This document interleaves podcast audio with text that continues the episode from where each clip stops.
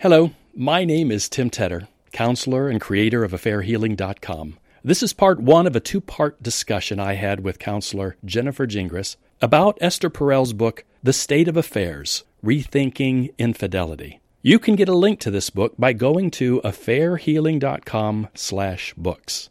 This Recovery Room podcast is just one of the resources we make available to anyone who needs to heal from wounds of infidelity. To find out more about our free first aid course, other recommended books, phone coaching that's available to you, or to join our mailing list, simply go to affairhealing.com and you'll find plenty of information there. Now, let's get on with the discussion.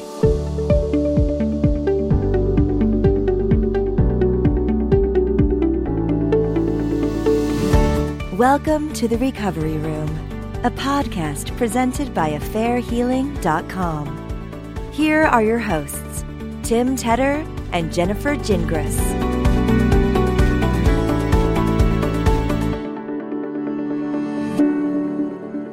Well, Jennifer, you and I have both read Esther Perel's latest book, The State of Affairs.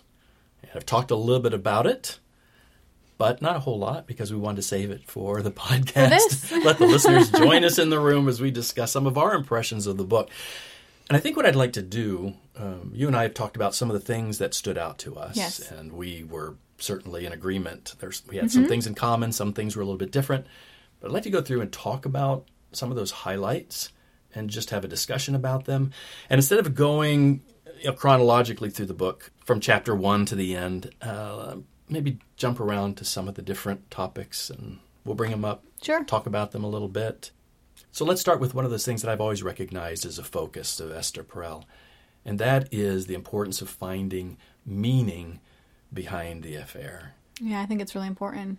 A lot of times, especially when you're dealing with the expectations of a betrayed spouse, an injured spouse, and frankly, looking at a lot of the literature that's out there about affair recovery, it seems to reduce affairs to a very black and white story mm. of betrayal.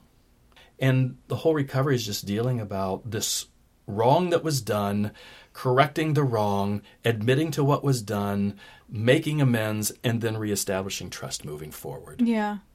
She talks about the importance of really understanding the meaning. And frankly, in our work, we do too. Yeah.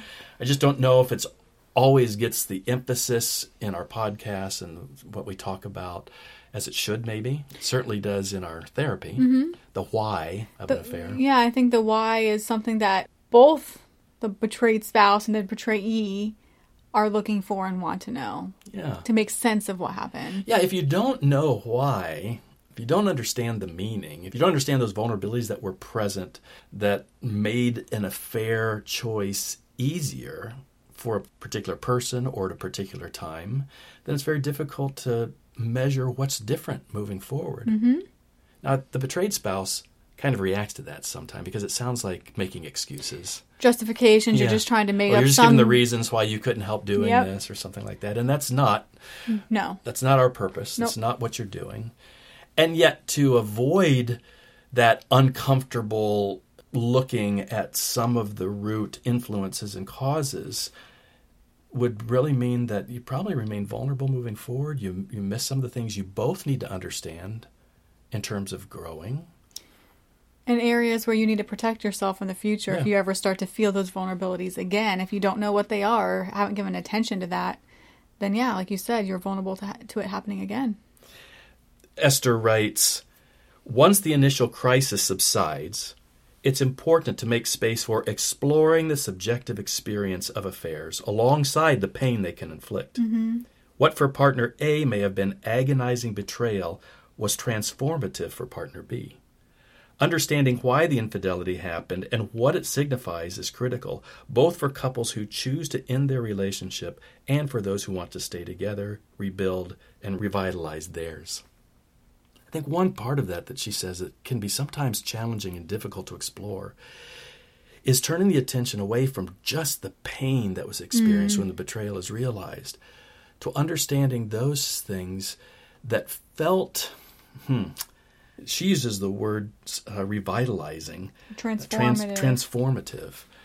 Uh, those things that felt beneficial and mm. profitable and enlightening and all that stuff often talks about experiencing. Mm-hmm. And on the other side of discovery, it can be really tempting to just focus on the pain mm-hmm. and stay there and you know what you need to do to help uh, bring comfort and relief to the pain and then go on to establish trust. Instead of exploring what this meant to the person that had the affair sometimes the meaning was just a drunken night of a stupid choice. Right. But sometimes it's much more than that. And when you minimize that meaning, they put that somewhere mm-hmm. and it feels artificial, it feels false, and it doesn't really allow, I think, for a, bringing that truth into kind of a, a renewing of a marriage from a pained person's perspective that can maybe feel really threatening to even entertain the idea that there was Sure. anything beneficial or good that came out of their experience of that affair. Right. And, and here's when we say we're not saying you shouldn't give attention to the pain and, and of the No, betrayal. you should give that attention that first. first. Yes. So this is what should maybe come next when you're in a more calmer state to talk about what it is that it meant, what it is they were looking for. And yeah, it can feel very threatening, Yeah. especially to the partner who was betrayed. But I think, like you were saying, if no attention was given to that, there's still a vulnerability that exists in the relationship. You're missing a piece to the puzzle. Yeah, eventually, when we get to the why question, sometimes I can be in a private individual session with the person that had the affair. And when they can speak openly and honestly without having to measure what the reaction of the hurt spouse mm. is going to be, they can talk about the longing they felt. They can talk about some of the things that were explored in the affair. And I'm not talking just about sex stuff, I'm Sure. just talking about relational stuff that felt new to them, that felt important to them. And even if they're totally committed to coming back to the marriage, and that's what they want to choose, and they want to have a revitalized, restored marriage, there's a part of them that would like to explore bringing some of those things into their marriage too the kinds of connections, the things that are meaningful to them. Mm-hmm. But many times the betrayed spouse doesn't even want to deal with that or talk about it. It can, I guess, it can feel pretty threatening.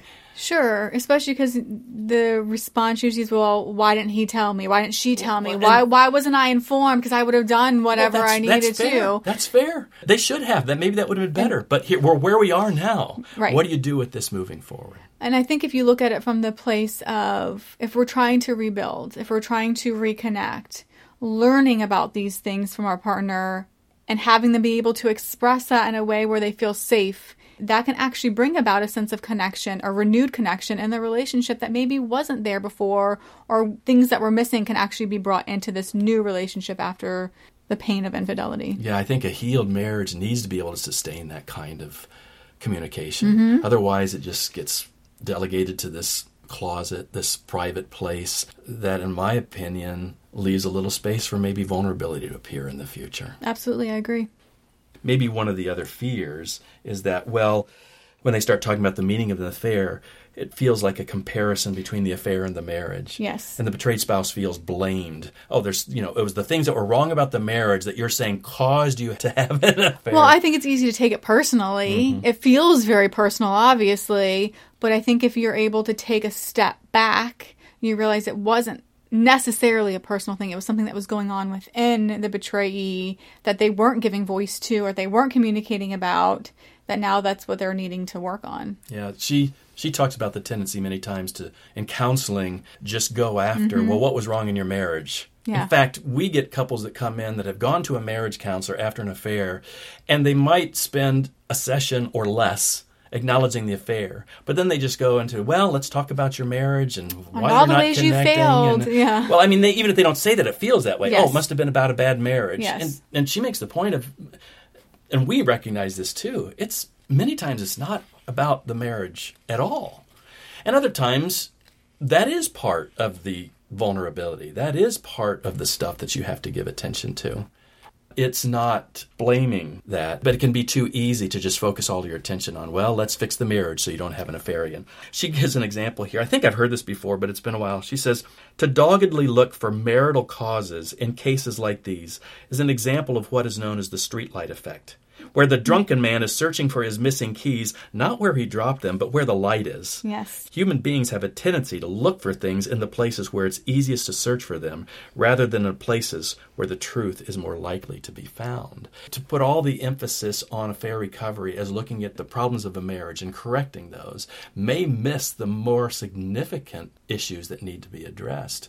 Not all the time, but many times. That's true. Yeah, she talks about it being the symptom theory is an affair simply alerts us to a pre-existing condition in the relationship. So if we fix the relationship, we look at what was lacking in the relationship, we fix the problem. But she says what happens when things don't fall into line with that. When they can say with truth and honesty that my relationship was good, we had a good relationship, and yet I still made this choice to step out of it. Mm-hmm what do you do when you're faced with that situation? How do you find meaning in that? And I think that's what she's trying to say is you can't put everything in a box. Right. It's not always just about the marriage or the relationship. Well, every marriage has problems, even the really good ones do. Even those marriages that have maybe more significant problems, that doesn't always mean that those problems were the cause of the affair. Exactly.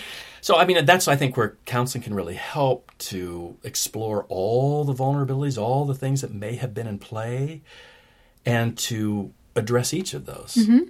And sometimes what was being sought was not just an escape or relief from an unsatisfying marriage. It was exploring something in the betrayer's life that they wanted to explore outside of the marriage. And that's not that's a selfish choice. Sure. it's a destructive choice, but it's important to be honest about that and to look at that.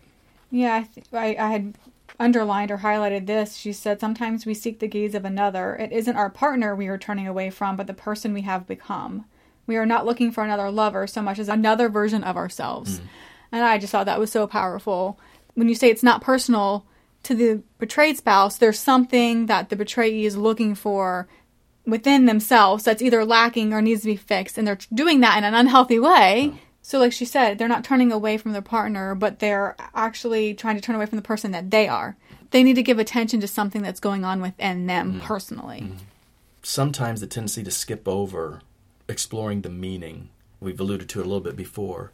The reason that's important for the involved spouse or the involved partner is so they can have a trust in themselves that if they're recommitting to a marriage, things that are important for them to understand in order to address change or boundaries or just to be honest with their partner, those things have been laid out on the table.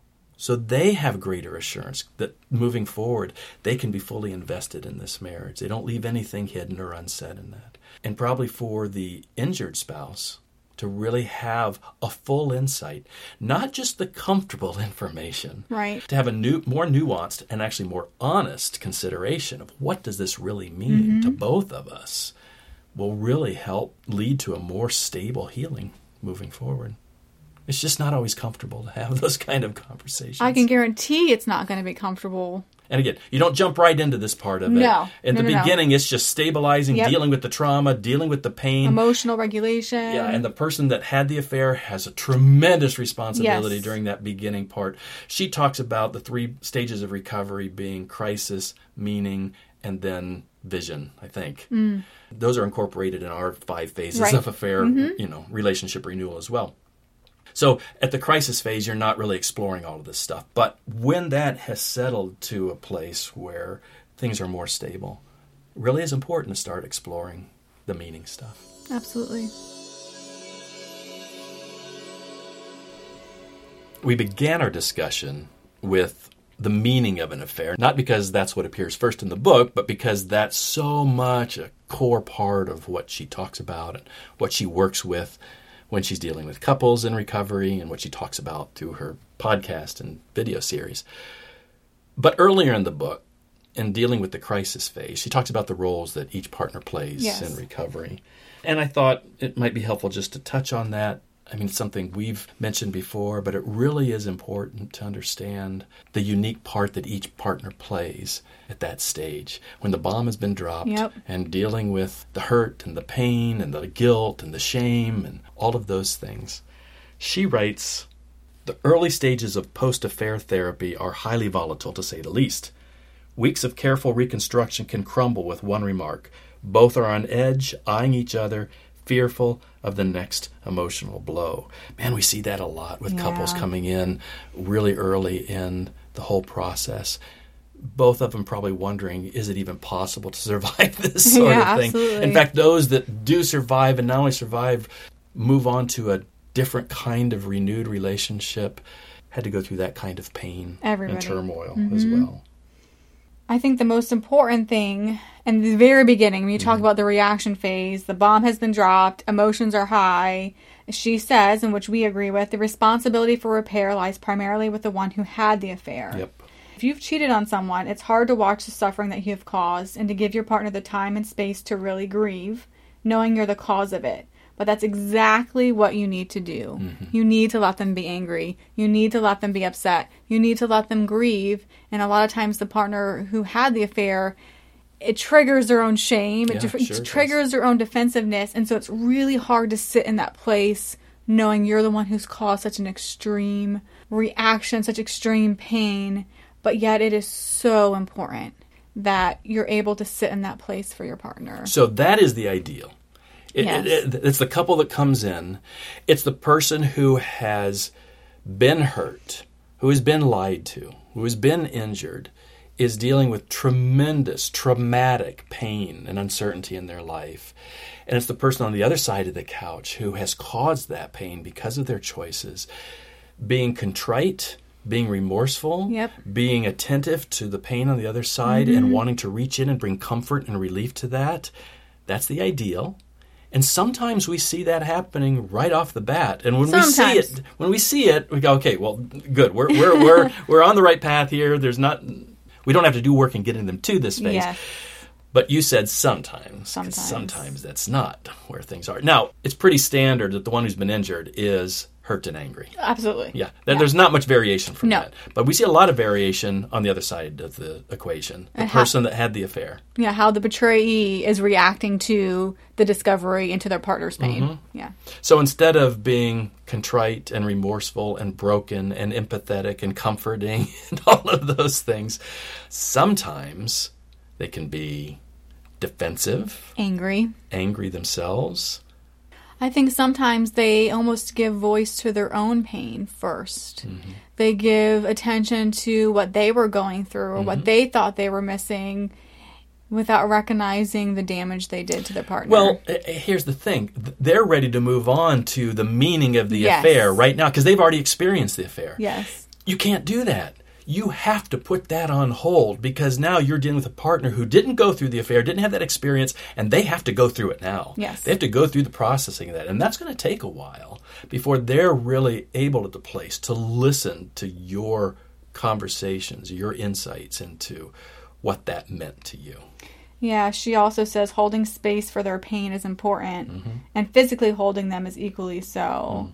If uh, the partner's in a place where they're open to that, but there has to be space where the betrayed spouse can give voice to their pain, can give voice to the hurt and feel like they're being heard and being validated and not hear, oh, woe is me or anger or justifications in response to that. Right. Another difference that sometimes we see is the one who had the affair being shut down, either out of shame Yeah. or out of grief. Because if there was strong emotional attachment, uh, it's not likely that that just instantly goes away, even if they're committed to move out of that affair relationship and want to be part of healing their marriage. They're looking at their own pain, which, listen, that's not illegitimate. That's real pain. And it has to be addressed honestly. If, if the expectation is you need to just deny that and just call it for what it is bad, sinful, selfish choice, and it doesn't matter what you feel, that's not going to help in the healing of this. But at the same time, that is something they probably need to deal with individually, Yes. a little bit more privately, mm-hmm. get some support, counseling, whatever, because your injured, hurt spouse is not at the place where they can be very empathetic or comforting to you. Nor should they be at that No. time. Another thing that the partner who had the affair needs to do is they need to be the one that takes on the role of remembering and holding the affair in awareness. What does that mean? So it means the betrayed spouse should not always be the one that has to initiate conversations. Mm-hmm. They should be allowed to ask questions. They should be allowed to obsess for a certain mer- period of time. And things shouldn't be swept under the rug. Right. The person who had the affair should be the one to ask, hey, are you struggling today? Is there anything that I can do to help you feel better? Any questions I can answer that you've been on your mind? And instead of acting like it never happened or just waiting for somebody else Can't to you say just get over this and Yeah. hoping it never comes up? If you take that burden off of the betrayed spouse's shoulders, that can help move forward the recovery. Yeah, we've recognized that a lot. Yeah. That that helps diminish the need for them to keep bringing it up. It- It's going to still take a while. Sure. Now, make one thing very clear: Esther Perel is in agreement with us, and I think with any other professionals that work in this area, that the kinds of conversations you have about infidelity need to be carefully stepped into. Sure. There is information that's damaging. There are details that are going to hurt you and not help you moving forward. So she's very clear about that. Mm-hmm. We're very clear about that. Had a client come in the other day that said, "Now my wife is starting to ask detailed questions about the affair. Things that I'm willing to be honest about, but frankly, I'm afraid that when she knows the details of where we've Hmm. been, you know, how long sex went on between us, Yeah. the certain dates where things happened, that once she knows those things, she'll never be able to really forget them or get over them. And I agreed. And I said, Your willingness to be honest is good, but I'd also encourage great caution in answering those mm-hmm. and encouraged him to say, Listen, I will be truthful about anything you decide ultimately you need to ask, but we need to give this time. And I want us to go talk to a counselor or, you know, have an agreement in how these things are going to be addressed rather than whatever comes to your mind, you demand I immediately give you the truth Right. or else we're done. Yeah, and I think what's important too is he be the one that initiates some of those Yes. conversations. So it makes the betrayed spouse feel like you're not trying to hide or minimize Right. anything that's going on because you're the one that's giving attention and awareness Yes. to something that the betrayed spouse is obviously thinking Right. about. They're never not thinking about it at this point. They, That's they don't want to do. You never want to have those conversations. You're No. looking forward to the day when we don't have to talk about this anymore. Sure. But y- yes, take the responsibility of initiating them when you're hoping there's nothing to talk about. But there is always going to be something to talk. Well, for a while at least. Yeah, and they're always thinking about us. If you, I think a lot of things we hear, or at least I hear from my clients, is, well, if she's having a good day and not thinking about it, I don't want to be the one to bring it up. But the truth is, they're thinking about it. Sure. It's always there at this stage. So you bringing up just is a, a way of actually rebuilding trust. I think Yeah. because you're willing to give attention to it. Yeah, and, and I think that an injured spouse, when they're having a day when they're kind of holding it together and things are relatively, you know, peaceful and good, when their partner in those moments steps in and says, "Hey, how are you doing? Is there anything you want to talk about?" I mean, there's usually a recognition that that's a big risk for them. That's not something that they that they enjoy asking, and they're probably hoping the answer is no, everything's fine. but I think that those kinds of vulnerable interactions really do help establishing of trust and tamping down the questions and the emotion and the fears and all of that. Yeah, but I think what you touched on just a minute ago too is the betrayed spouse has their own work to do, Mm-hmm. their own role in this, and part of that is being really mindful of the questions you're asking, how much detail you get because you have to live with the answer. Yeah. So part of the role the betrayed spouse has is protecting their own hurt. Yeah. Am I adding to my own hurt by learning information that I don't need to know? Yeah, it, it feels like I need to know it right now, Right. Because there is that temporary relief of okay, I've got the answer to that thing that I keep wondering about, imagining. You know, my imagination can go to extremes, and so it feels like relief. Okay, you've I finally got the accurate picture of what went on there. The problem is you have an accurate picture of what went on there that will never go away. Yes. It can diminish somewhat, but that will always be there. That fuzzy wondering in time, that will settle down Absolutely. and you will be able to deal with it very differently because it doesn't matter. You're learning to reconnect, you're learning to trust, or you're ending a marriage. Either way, you can move on from Right. it. But once you have the detail, it will always be in your way. And there is so much said and written about this from therapists and counselors who work in this area that are the cautions that are the there are things you should not be asking there are conversations you should not have and yet it is probably one area that we tend to get a lot of pushback from Yes. saying, well, that may be true of everybody else, but, not I need to know it. And I just want to come back to the point that, that we've said before, and I'm probably going to say it many times again in the future. I've never had a client come back to me afterwards, a betrayed partner or spouse, six months, three years down the road to say, you know what, Tim, we're doing pretty well, and I'm healing, but I really wish I would have asked more details. Doesn't happen. I've had plenty of people, on the other hand, that say, you know, we're doing pretty well, but man, I'm struggling with Yeah. things that I wouldn't be struggling with if I hadn't asked those details. I wish I hadn't asked those. Yeah. But they jump so quickly into those conversations. And our encouragement, if you're listening to this now and you're at early stages, write your questions down, the things that feel important and necessary, put them in a place so you don't forget them, but give it time for your own sake. Give it a little bit of time. Well, I think what you said is really important. It's for your own sake. Yes. You're not doing this to protect the spouse that had the affair. You're doing this to protect your own self from having to remember things that are not important in the long run, whether you're in the marriage or not. You mm-hmm. don't need to know some of those details. Esther Perel also mentions two other things the betrayed spouse is responsible mm-hmm. for. The first thing is to begin to curb angry outbursts. Okay, yeah. And I like what she says because she says it's not because they're not unjustified. They are but because they will not give you what you're really looking for. Right. They're not going to get you any closer to that goal of either reconnection in the marriage or healing on your own. Right? If that's the goal, then every anger outburst out of control is going to evoke either a defensive or a fighting back, you know, response. Yeah. So it becomes the betrayed spouse's job to get a handle on those emotions, even though they're justified, Mm-hmm. even though they're very real. At some point, there should be a decrease in those angry outbursts. Well, it's the it's the, the the real justified emotions behind the anger, which is anger's not a bad thing. Sure. It just can if it's if it controls us, it can become bad. But the real honest emotions behind it, we call them the fishy emotions. Yes. The underneath the bobber of anger Right. are fear, inhibition, or the feeling of powerlessness because I can't get what I need or want. Um, shame, guilt, embarrassment, sense of failure, and then the last thing is hurt or pain. Uh, that's the stuff you need to talk about because when you talk about those things, you have a partner that can come in and try to give comfort and relief to those fear, inhibition, shame, hurt, because those are vulnerable expressions. They're they're things of need. Right. But anger is just uh, I'm staying in control and I am going to hurt you. Or, just like you hurt me. Yeah. yeah. we would never say that to someone coming in at the beginning of No. discovery and go, "Hey, stop being angry." I mean, I mean, you're you're reacting to trauma in that moment. Yes. There are going to be outbursts, and everybody's got a different personality. Everybody comes with a different pattern already in the way they deal with anger. So for some, it's going to be very natural for them just to be having a lot Mm-hmm. of outbursts. Others, their anger may just take them very inward and just be cut off. We should not try to overly regulate that at the beginning. Right. It needs to probably just happen. Yes. And that's where the unfaithful spouse partner needs to give room for that and allow it to happen. Right, which is what we had talked about. What their job is and what their role is is to give space for that and time for that.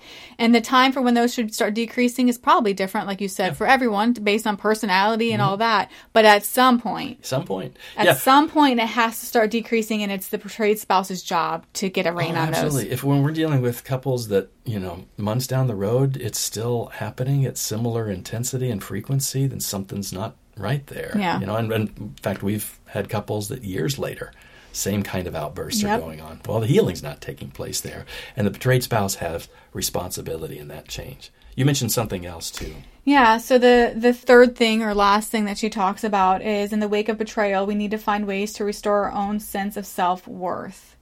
And we talk about this a lot in mm-hmm. counseling that even if you don't move forward in the marriage, you still have a responsibility to yourself to rediscover what you're passionate about, to rediscover your own hobbies and interests, um, and not let this infidelity or this affair define who you are moving forward.